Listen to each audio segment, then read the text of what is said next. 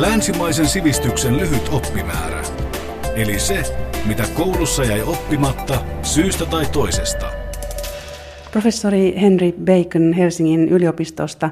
Me puhutaan oopperasta. Kuinka ooppera sai alkunsa?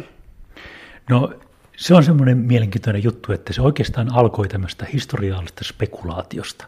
Eli semmoisen Firenzen semmoisen kameraattasessa renesanssia-aikana 1500-luvun, 1600-luvun taitteessa alettiin pohtia sitä, että no minkälaista se kreikkalainen musiikkidraama oikein oli. Ja voitaisiinko se jollakin tapaa luoda uudelleen.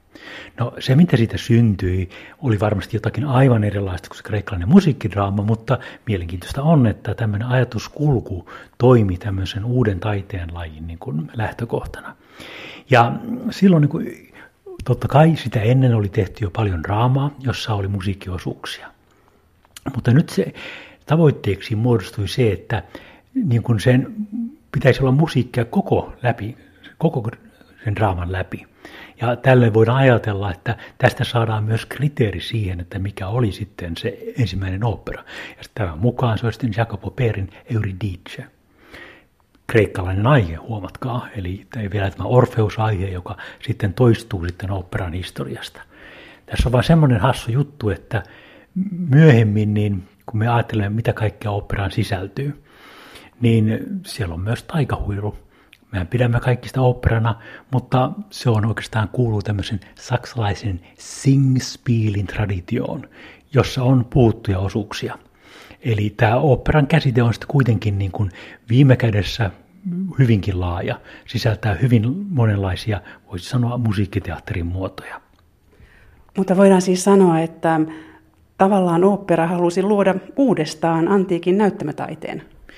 Tämä oli se niin kuin lähtökohta ja samalla tavalla kuin Kreikka on moneen kertaan toiminut meidän kulttuurihistoriassa monissa taiteissa inspiraation lähteenä. Usein kuitenkin niin, että tiedot siitä, millaista se kreikkalainen taide on oikeasti ollut, on olleet vähäiset ja myöhempi tutkimus on jopa osoittanut usein virheelliset. Mutta tärkeintä on, että jostakin löytyy tämmöinen inspiraation lähde, että lähdetään tekemään jotain uutta. Ja tiedetään siitä, että eräät kommentoijat, jotka kertoivat siitä Perin Euridicen esityksestä, niin kuvaavat sitä niin kuin hämmentynyttä tunnetta, että ne tunsivat kokevansa jotakin aivan uutta. Ja tästähän sitten lähti liikkeelle, niin sitten aika nopeasti yhtenä niin kuin ensimmäisenä mestariteoksena pidetään Monteverdin, Claudio Monteverdin Orfeo-opera, eli se sama aihe jälleen kerran. Ja siitä ehkä sitten alkoi sitten tämä niin kuin operan voittokulku. Ja mikä on sitten se operan tenno? No se on juuri tämä näin, että on joku tarina, usein se tragedia, joku inhimillinen niin kokemus. Ja musiikki antaa sille sitten tämmöisen hyvin vahvan niin tämmöisen tunneulottuvuuden. Ja sitä sitten eri säveltäjät yhdessä erilaisten libretistien kanssa ovat vaihtelevilla tavoilla toteuttaneet. Ja siinä on oikeastaan ihan valtava skaala, miten sen voi toteuttaa. Kerroitkin jo vähän tuossa niistä tarinoista, mutta onko niin, että se perusoopperan juoni on tällainen kolmoisdraama? No hyvin usein operan juonet on verraten yksinkertaisia. No se on oikeastaan vähän jo kulunut vitsi, mutta George Bernard Shaw sanoi, että, että niin operan perusjuoni on se, että tota tenori ja soprano haluavat rakastella ja baritoni yrittää estää heitä siitä. Tämä pätee lähinnä niin kuin tota, tietysti romanttiseen operaan. Mutta on muistettava, että tämä on aika karkea yksinkertaistus ja on myös paljon operoita, jossa niin tämä draaman ja musiikin yhteen punoutuminen ja sitten vielä sen runouden yhteen punoutuminen toimii paljon hienostuneemmalla tasolla ja pyrki, pystyy luotamaan niin kuin tämän meidän inhimillisen olemuksemme, olemisemme ulottuvuuksia paljon moninaisemmin. Kuinka suuren kansanryhmän harrastus opera oli tässä alkuvaiheessa? No se alkaa tosiaan tämmöisten niin kuin, äh, aristokraatti-intellektuellien niin kuin puuhasteluna. Eli siinä mielessä se on niin kuin eräs hyvinkin elitististä. Mutta sitten jo hyvin nopeasti 1600-luvun mittaan alkaa syntyä tämmöisiä kaupallisia teattereita myös Venetsiassa. Ja näillä on sitten niin kuin jo verraten laaja yleisö. Se on sitten niin kuin vähän keskiluokkaisempaa, Toki eihän se nyt niin kuin kansan suuria joukkoja tavoita, koska suuri osa väestöä on niin kuin liian köyhää voidakseen osallistua mihinkään tämmöiseen huviin, josta joutuu jotain maksamaankin. Mutta tota, ne tavat, millä opera aletaan tehdä, niin niissä alkaa olla mukana tämmöinen enemmän niin kuin populistinen elementti. Ja vaikka se niin kuin jossakin mielessä on, tämä on minusta opera jänniä paradokseja, ja se tulee ehkä meidän aikana meisillä kaikkein voimakkaimmin, että se mielletään tämmöisiin vähän niin kuin eliittitaiteeksi. Mutta äh, varsinkin 1800-luvulla joku Verdi, niin äh, hän tietää täsmälleen niin kuin mitä kansa tahtoo. Niin kuin, miten hän luo vahvan tragedian, miten hän luo siihen musiikin, joka antaa sille niin kuin todella järisyttävän tunneulottuvuuden. Eli siinä mielessä hän tekee tämmöistä populaaria taidetta. Ja kyllähän jo silloin väitetään, että Italiassa niin sitten, no kuulisinpa esimerkkinä äh, joku Ricoletton niin tota, aariat, niin saivat sitten, niitä vihelleltiin jo kadullakin sitten. Eli tämä on niin semmoinen juttu, mikä toivoisi, että meidän aikana tuotaisiin enemmän esiin, että vaikka opera on vähän kallista, se on mahdollista yleensä vain niin kuin tämmöisen valtion sponsoroinnin turvin, niin se on erässä mielessä tämmöisen todella kansaan menevää taidetta. Mainitsit tuossa jo ensimmäisen säveltäjän Claudio Monteverdin. Oliko hän yksin vai oliko tuohon aikaan muita operasäveltäjiä? No hän, Jakobo Peri oikeastaan oli se ensimmäinen, joka katsotaan säveltäneen teoksen, jota pidettiin niin kuin uutena uuden taidemuodon ilmentymänä. Monteverdi, joka on siis tosiaan musiikkihistorian niin kuin suuria mestareita, aivan aivan eri luokkaa kuin joku Jacopo Perri, niin hän sitten osoittaa, niin kuin, että miten valtavan upeat mahdollisuudet tähän uuteen taiteen lajiin liittyy. Ja, ja siinä mielessä niin kuin hän oikeastaan vasta luo sen vahvan perustan operataiteelle. Ja tässä vaiheessa alkaa jo sitten tulla esiin tämmöinen, mikä on operan historian kuin peruskysymys – ja se on se, että onko se teos kokonaan niin kuin läpi sävelletty, niin että musiikki kaiken aikaa vie eteenpäin sitä tragediaa, vai alkaako siinä olla semmoista niin kuin, niin polarisoitumista, niin että on ne jaksot, joissa tarina menee eteenpäin, ja ne viedään eteenpäin niin sanottuna resitatiiveina, ja tätä sitten niin kuin katkovat aariat ja yhtyekohtaukset, jotka on sitten tämmöisiä niin kuin irrallisia numeroita. Ei irrallisia, mutta siis tavallaan niin kuin sitten draamasta hieman erillisiä. Ei täysin, sillä niiden keskeinen idea tietysti on, että nämä henkilöt luotaavat siinä omia tuntojaan ja henkistä tilaansa. Ja totta kai tämäkin on sitten olennainen osa draamaa. Ja siinä missä se Jacopo Perilla liittyy tähän ensimmäiseen, että se on tämmöinen tavallaan niin ihan sen yhtenäinen, jatkuvasti etenevä musiikkidraama, niin Monteverdillä alkaa olla tätä polarisaatiota, mutta tavattoman hienosti toteutettuna. Barokkiopera menee sitten enemmän tähän toiseen suuntaan, että on irralliset, erilliset aariat ja yhtyekohtaukset, mutta sitten silloin tällöin tulee uudistajia. Gluck on yksi semmoinen, hän ja jälleen palaten Orfeo-aiheeseen, Orfeo Euridice operassaan, niin kuin ottaa niin kuin askeleen takaisin siihen suuntaan, että sen pitäisi olla tämmöistä jatkuvasti etenevää musiikkidraamaa.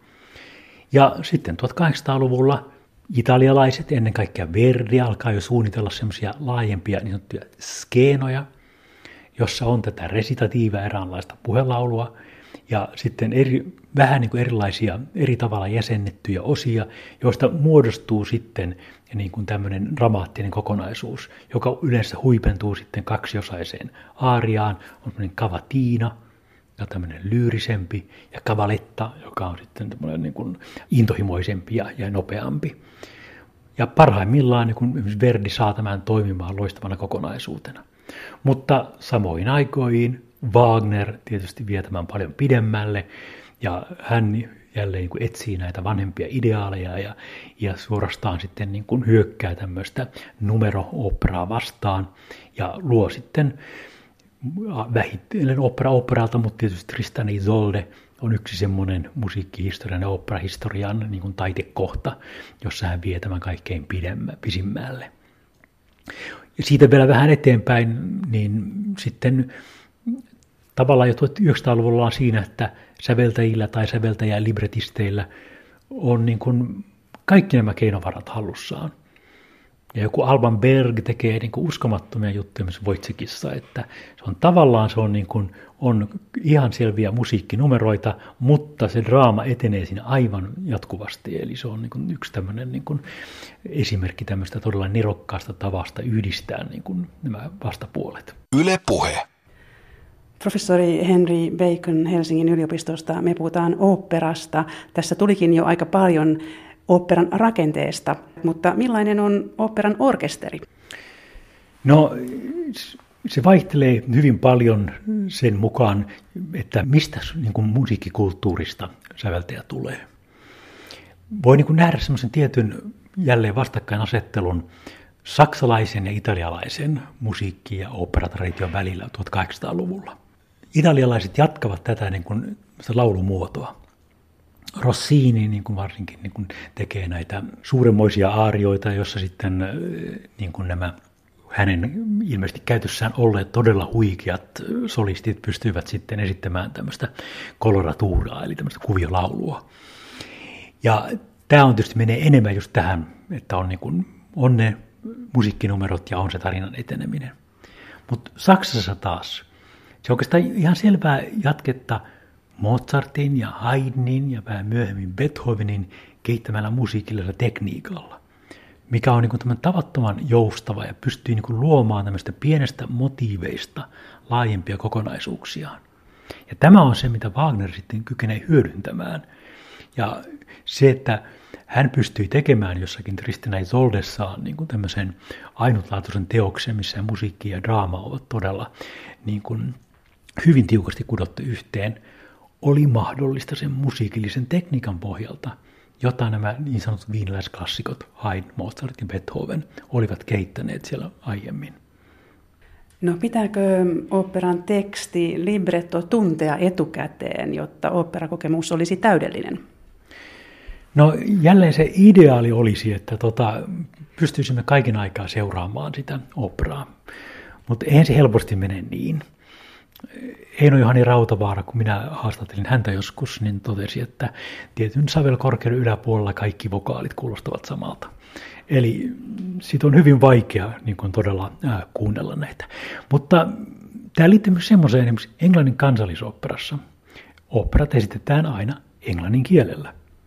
Ja siellä esimerkiksi niin, tota, tietyt ohjaajat niin kuin näkevät, että tämä on melkein niin kuin sen messiaaninen velvollisuus heille, että esittää opera yleisön omalla kielellä. Koska he ajattelevat, että tota, se on jotenkin vieroittavaa, jos siellä on niin kuin tekstitys siellä ylälaidassa. Ja että se vieroittaa siitä draamasta. Itse en oikein usko tätä. Ja tämä liittyy myös siihen, että meillä Suomessa – mähän olen myös elokuvatutkija ja mä aina sanon, että meidän elokuvatutkijoiden pitäisi juhlia Agrikolan niin päivää, koska hän opetti suomalaiset lukemaan ja olemme tottuneet siihen, että elokuvissa ja TVssä niin on tekstitys. Ja mielestäni ei se meitä vieroita siitä draamasta. Ja sama pätee operaan. Että voimme kokea sen draaman hyvin intensiivisesti silloinkin, kun seuraamme vieraskielistä operaa tai vaikka omankielistä operaa, niin, ja tota, seuraamme niitä tekstejä. Mutta siis operahan on hyvin toisteista siinä mielessä. Paitsi, että ne tietyt juonikuviot toistuu, niin se, että on tämä tapa, että menemme katsomaan samoja operoita kerta toisensa jälkeen. Eli me su- suurimmassa osassa tapauksia tunnemme sen operan entuudestaan.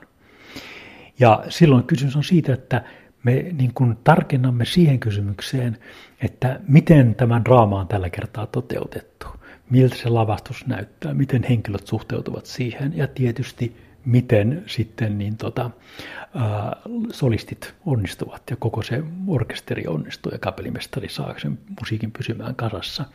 Ja tästä tulee sitten se, että mikä on sen operan suuremmoisuus.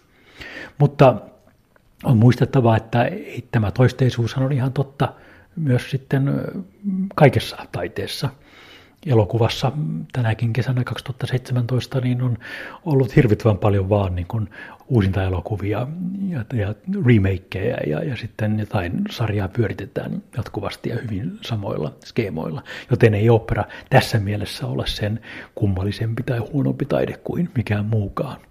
No kuinka paljon librettoa kirjoitettaessa ajatellaan yleisöä? No, on kahdenlaisia säveltäjiä tietysti. Ne, jotka tilaavat libreton joltakin, ne, jotka kirjoittavat libreton itse. Verdiltä oli useita niin tota, libretistejä, ja hän pompotti heitä aika härskisti. Koska hänellä on joku käsitys siitä, mitä pitää olla, ja hänen pitää saada puserrettua libretististä sen, mitä hän tarvitsee draamaansa, ja se, mitä hän tarvitsee musiikkiinsa. Ja päämääränä on kaiken aikaa, että saadaan tämä maksimaalinen, mahdollisimman voimakas vaikutus aikaan sitten katsojissa. Wagner ja Alban Berg puolestaan kirjoittivat aina itse librettonsa Suomessa. Niin Rautavaara kirjoitti aina omat librettonsa. Ja se tietysti vähän helpottaa tätä, mutta kaiken aikaa kysymys on siinä, että, että saadaan aikaan se mahdollisimman tehokas vaikutelma. Ja toki silloin, kun säveltäjä itse tekee sitä, niin hän pystyy paremmin juuri integroimaan sen. Hän etsii ne sanat, ne, ne, ne konsonantit ja vokaalit, jotka parhaiten soveltuu siihen, mitä, minkälaisen vaikutelman hän haluaa saada aikaan, ja hän yhdistää sen siihen musiikilliseen tekstuuriin ja siihen orkesterointiin ja kaikkeen muuhun. Ja sitten lähempänä meidän aikaamme – Suomihan on muuten ollut tämmöisen uuden operan ihan johtomaita 1900-luvulla. Ja Rautavaara lisäsi ehkä Sallinen yksi kaikkein voimakkaimmin niin kuin läsnä olevia, joka kanssa etsii hyvin erilaisia niin, tota, librettoja. Mutta päämäärä on tietysti aina tämä näin, että tehdä semmoinen, joka toimii ja vetoaa katsojiin. Jotkut säveltäjät, Heidinen taas on enemmän tämmöinen intellektueli, hänen niin kuin, Sirkkirumpu esimerkiksi on, on niin aika haastava teos, on musiikillinen tekstuuri on hyvin niin kuin, tiheää ja, ja tarina on aika abstrakti. Kaija Saariaho tietysti on niin kuin vähän samalla linjalla ehkä meidän, ja nyt kaikkien aikojen menestyksekkäin, kansainvälisesti menestyksekkäin suomalainen operasäveltäjä jolla kanssa on tämmöinen tavattoman raffinoitu, tavattoman hienostunut musiikillinen tekstuuri. Ja hän tietysti etsii myös libretot, ja, jotka on niin kuin samalla tasolla, samalla korkealla tasolla kuin mitä hänen musiikkinsa ja samalla hienostuneisuuden niin kuin virittyneisyydellä.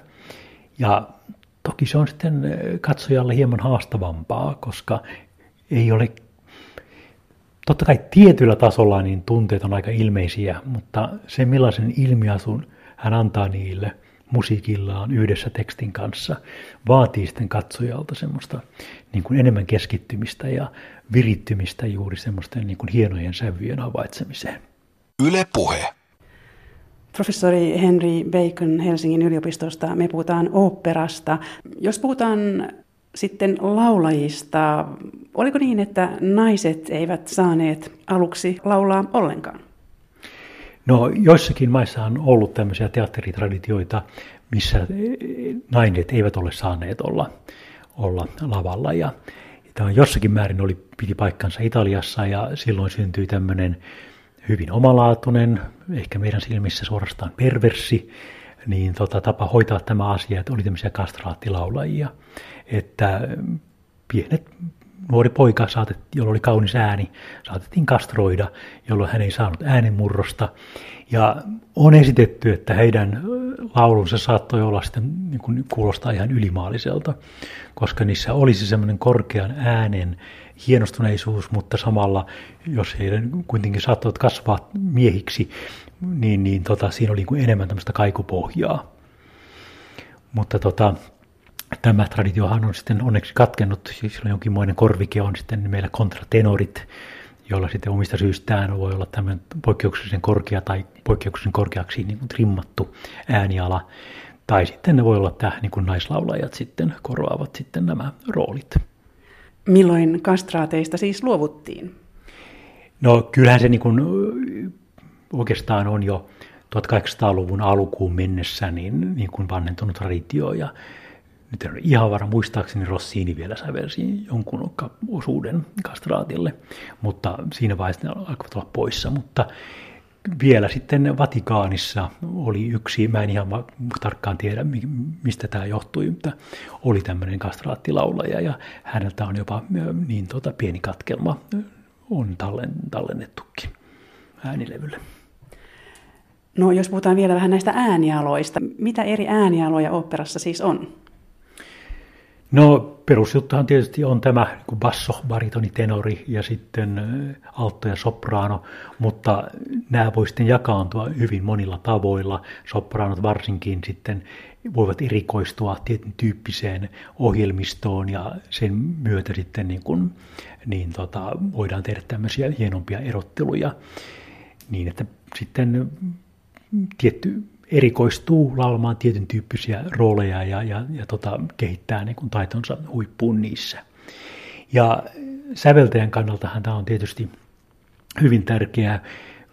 Varhemmin ohimenen mainitsin Rossiinsta ja niistä laulajista, että hänellä ilmeisesti oli käytettävissään. Mehän tiedämme heistä oikeastaan vain sen perusteella, tai siis heidän niin kuin äänestään, minkälaisia rooleja Rossini heille kirjoitti ja jonkin verran, mitä ehkä aikalaiset kommentoivat. Mutta selvää on, että ää, Rossini käytti hyväkseen niin kuin sitä materiaalia, mitä hänellä oli käytössään. Ja teki sitten niin kuin, pyrki maksimaalisiin tehoihin hyödyntämällä tiettyjen laulajien, tiettyjen laulajatyyppien niin, niin kykyjä. Ja Toki sitten on paljon sitä, että tietyt äänialat, niin kuin tulee tämmöinen niin kuin vakiotyyppi, eli että tietty ääniala assosioituu tietyn tyyppisiin rooleihin, niin kuin oli äsken sen mainita siitä, että tenoria, soprano halutaan rakastella ja niin poispäin. Mutta tota, toki sitten niin kun säveltäjät voivat myös mennä tätä vastaan, ja tätä varsinkin sitten 1900-luvulla on tehty, ja, ja tota, luoda sitten, ainahan tämä on niin kuin kaikki draaman tekijät niin pyrkivät toisaalta olemaan niin kuin vastaamaan yleisön odotuksiin, mutta kuitenkin tuomaan jotain uutta siihen. Niin myös näillä äänialoilla voidaan sitten niin kuin jonkin verran tehdä tämmöistä, tämmöistä peliä. Entä mitä ovat koominen opera ja vakava opera? No tämähän on semmoinen perinteinen jako, se tulee oikeastaan jo barokkiopperassa, on tämmöinen operaseria, joka on tämmöistä niin hyvin ylevää. Se ei välttämättä ole traagista. Itse asiassa niin, niin tota, usein valistuksen hengessä, niin varsinkin siellä sitten oli niin kuin tämmöinen ylevä loppu, jossa sitten niin kuin saadaan aikaan tämmöinen jonkinmoinen yhteiskunnallinen harmonia suorastaan.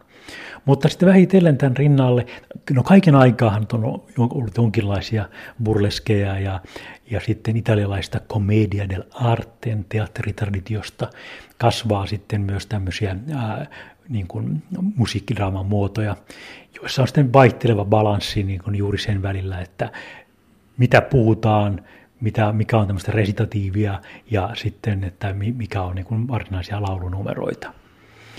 Ja tavallaan tämä on sitten säilynyt, vakava opera on ollut siellä aina paljon voimakkaampana esillä. 1800-luvulla varsinkin, kun sitten aletaan myös siirtyä siitä, että näistä niin kuin yhteiskunnallisen harmoniaan päättyvistä operoista siirrytään siihen, että niin tota, se opera päättyy suureen tragediaan. Joku on kommentoinut tätä sanomalla, että siinä missä 1800-luvun alussa, jos siellä on tämmöinen tuomarihahmo, niin hän todennäköisesti armahtaa syylliset, kun taas sitten myöhemmin 1800-luvulla tuomarihahmo todennäköisesti tuomitsee nimenomaan syyttävät. Eli tapahtuu tämmöinen suuri muutos ja me huomaamme tämän siitäkin, että Verdillä oli oikeastaan vain kaksi koomista operaa, oikeastaan yksi vain, joka on säilynyt repertuaarissa. Wagnerilla vain yksi, Jürgenin bestarilaulajat. Eli tämä koominen opera on ehdottomasti ollut siellä oikeastaan aina lapsipuolen asemassa operan historiassa. Miksi opera oli 1800-luvulla poliittisesti merkittävä? Eri maissa tämä toteutui vähän eri tavalla. Italiassa Verdi Verdistä tuli oikeastaan tämän risorgimenton, eli tämän Italian yhdistymisliikkeen niin kuin semmoinen keulahahmo. Ja vaikka hän teki vain yhden teoksen, joka voisi niin ajatella suoraan liittyvän niin poliittisen tapahtumaan, La Battaglia di Legnano, Legnanon taistelu, niin hänen musiikkinsa oli niin sävähdyttävää, että siitä tuli yksi tämmöinen Italiaa kulttuurisesti ja suorastaan ideologisesti yhtenäistävä voima. Ja tämä nähdään myös siinä, että minkälaista sensuuria hän, hän kohtasi, että, mikä varmasti useimmiten johtui siitä, että hänet tavallaan niin kuin miellettiin tämmöiseksi vallankumoukselliseksi hahmoksi. Saksassa tilanne oli hyvin, hyvin erilainen, vaikka Italian ja Saksan yhdistyminen tapahtui suurin piirtein samaan aikaan. Ja Wagnerilla ei ollut ihan samanlaista asemaa siellä, mutta hänellä oli tämä saksalaisuuden ihanne, jota hän niin kuin vei eteenpäin ja jota hän katsoi, että hänen taiteensa ilmentää. Ja hän sitten loi Bayreuthiin tämän oman teatterinsa, Bayerin kuningas Ludwig II sponsoroimana – ja sen tarkoituksena, yhtenä tarkoituksena oli nimenomaan olla, paitsi tämmöinen suuremmoisen taiteen, niin nimenomaan saksalaisen taiteen tämmöinen mekka. Ja se oli vähän eri funktio kuin Verdillä Italiassa, mutta hyvin samantapaisia aineksia. Erittäin tärkeää on myös se, että miten monissa niin kuin maissa opera liittyy voimakkaasti tämmöiseen kansallisuusliikkeeseen.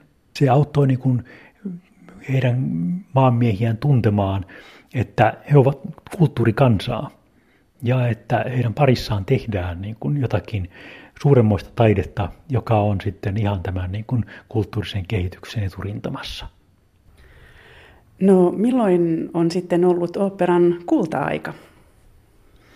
No varmaan monille ihmisille se on 1800-luku ja vähän niin kuin ehkä niin kuin Puccinin ja Richard Straussin myötä sitten tuonne 1900-luvun alkupuolelle – ja se varmaan sikäli pitääkin paikkansa, paitsi että no monet niin tämmöiset suuret repertuarissa pysyneet teokset sävellettiin silloin myös siinä mielessä, että operan yhteiskunnallinen asema oli kaikkein suurin tällä, varsinkin Italiassa. Se oli niin kuin semmoinen niin kuin just sen, sen niin kuin ylemmän porvariston niin kuin taidemuoto, joka sitten oli luomassa uutta Italiaa vähän samanlaisia jälkiä on nähtävissä eri puolilla Eurooppaa. Mutta on muistettava, että barokin aikana tehtiin paljon suuremmasta operaa. Ja sen, pelkästään sen jälkeen, kun mä kirjoitin operan historiaa, niin on julkaistu valtavat määrät barokkioperaa. Siis Vivaldissa on hänelläkin hämmästyttävän hienoja teoksia siellä, ja hän sävelsi niitä hyvin paljon. Eli muistettava, että tämä kulta-aika vähän niin kuin aina, me miellämme sen ehkä sen mukaan, mikä on meidän tilanteessamme vaikuttaa siltä, mikä on ollut se kaikkein mahtavin aika, mutta on muistettava, että oikeastaan läpi operan historiaan on tehty todella hienoja teoksia. Tässä on nyt ollut puhetta siitä, että opera on tällainen vähän elitistinen harrastus. Ähm, kuinka suuren kansanosan se on parhaimmillaan tavoittanut? Onko se tavoittanut paljon suuremman kansanosan kuin esimerkiksi tällä hetkellä? No tätä vääristä oikeastaan se, että kun sitten elokuva tuli 1800-luvun ihan lopulla, mutta sitten suurella tavalla 1900-luvulla, ja opera on nimenomaan tämmöinen suurten joukkojen taide, mitä se voi olla ihan sen teknologisen perustansa pohjalta. Eli voidaan tehdä aika kalliskin elokuva, mutta levittää sitä koko maailmaan ja saada siitä rahat takaisin. Ja opera nyt ei ole tämmöinen, koska sen operaan kuuluu se, että se on yksittäinen esitys, mitä mennään katsomaan ja se on sen takia huomattavasti kalliimpi muoto. Niin tämän takia siinä on lähes väistämättä mukana tämmöinen elitistinen aura. Mutta sitten on muistettava, että kaksi seikkaa. Ensinnäkin, että operataltioinnit ja nyt, mitä nyt sitten voidaan elokuvateattereissa nähdä myöskin niin kuin jopa livenä suorana lähetyksenä, vaikka metropolitanista esityksiä, niin ne jo laajentavat huomattavasti operan yleisöä. Ja sitten se, että opera käytetään mitä erilaisimmissa yhteyksissä, niin kuin Nessun Dorma jalkapallon MM-kisoissa ja, ja muuta tämmöistä, ja toimivat ilmeisesti erittäin hyvin niin, niin tässä mielessä ehkä tämmöisessä vähän niin kuin fragmentoituneessa muodossa, niin operat saattaa tavoittaa hyvinkin suuria yleisöjä.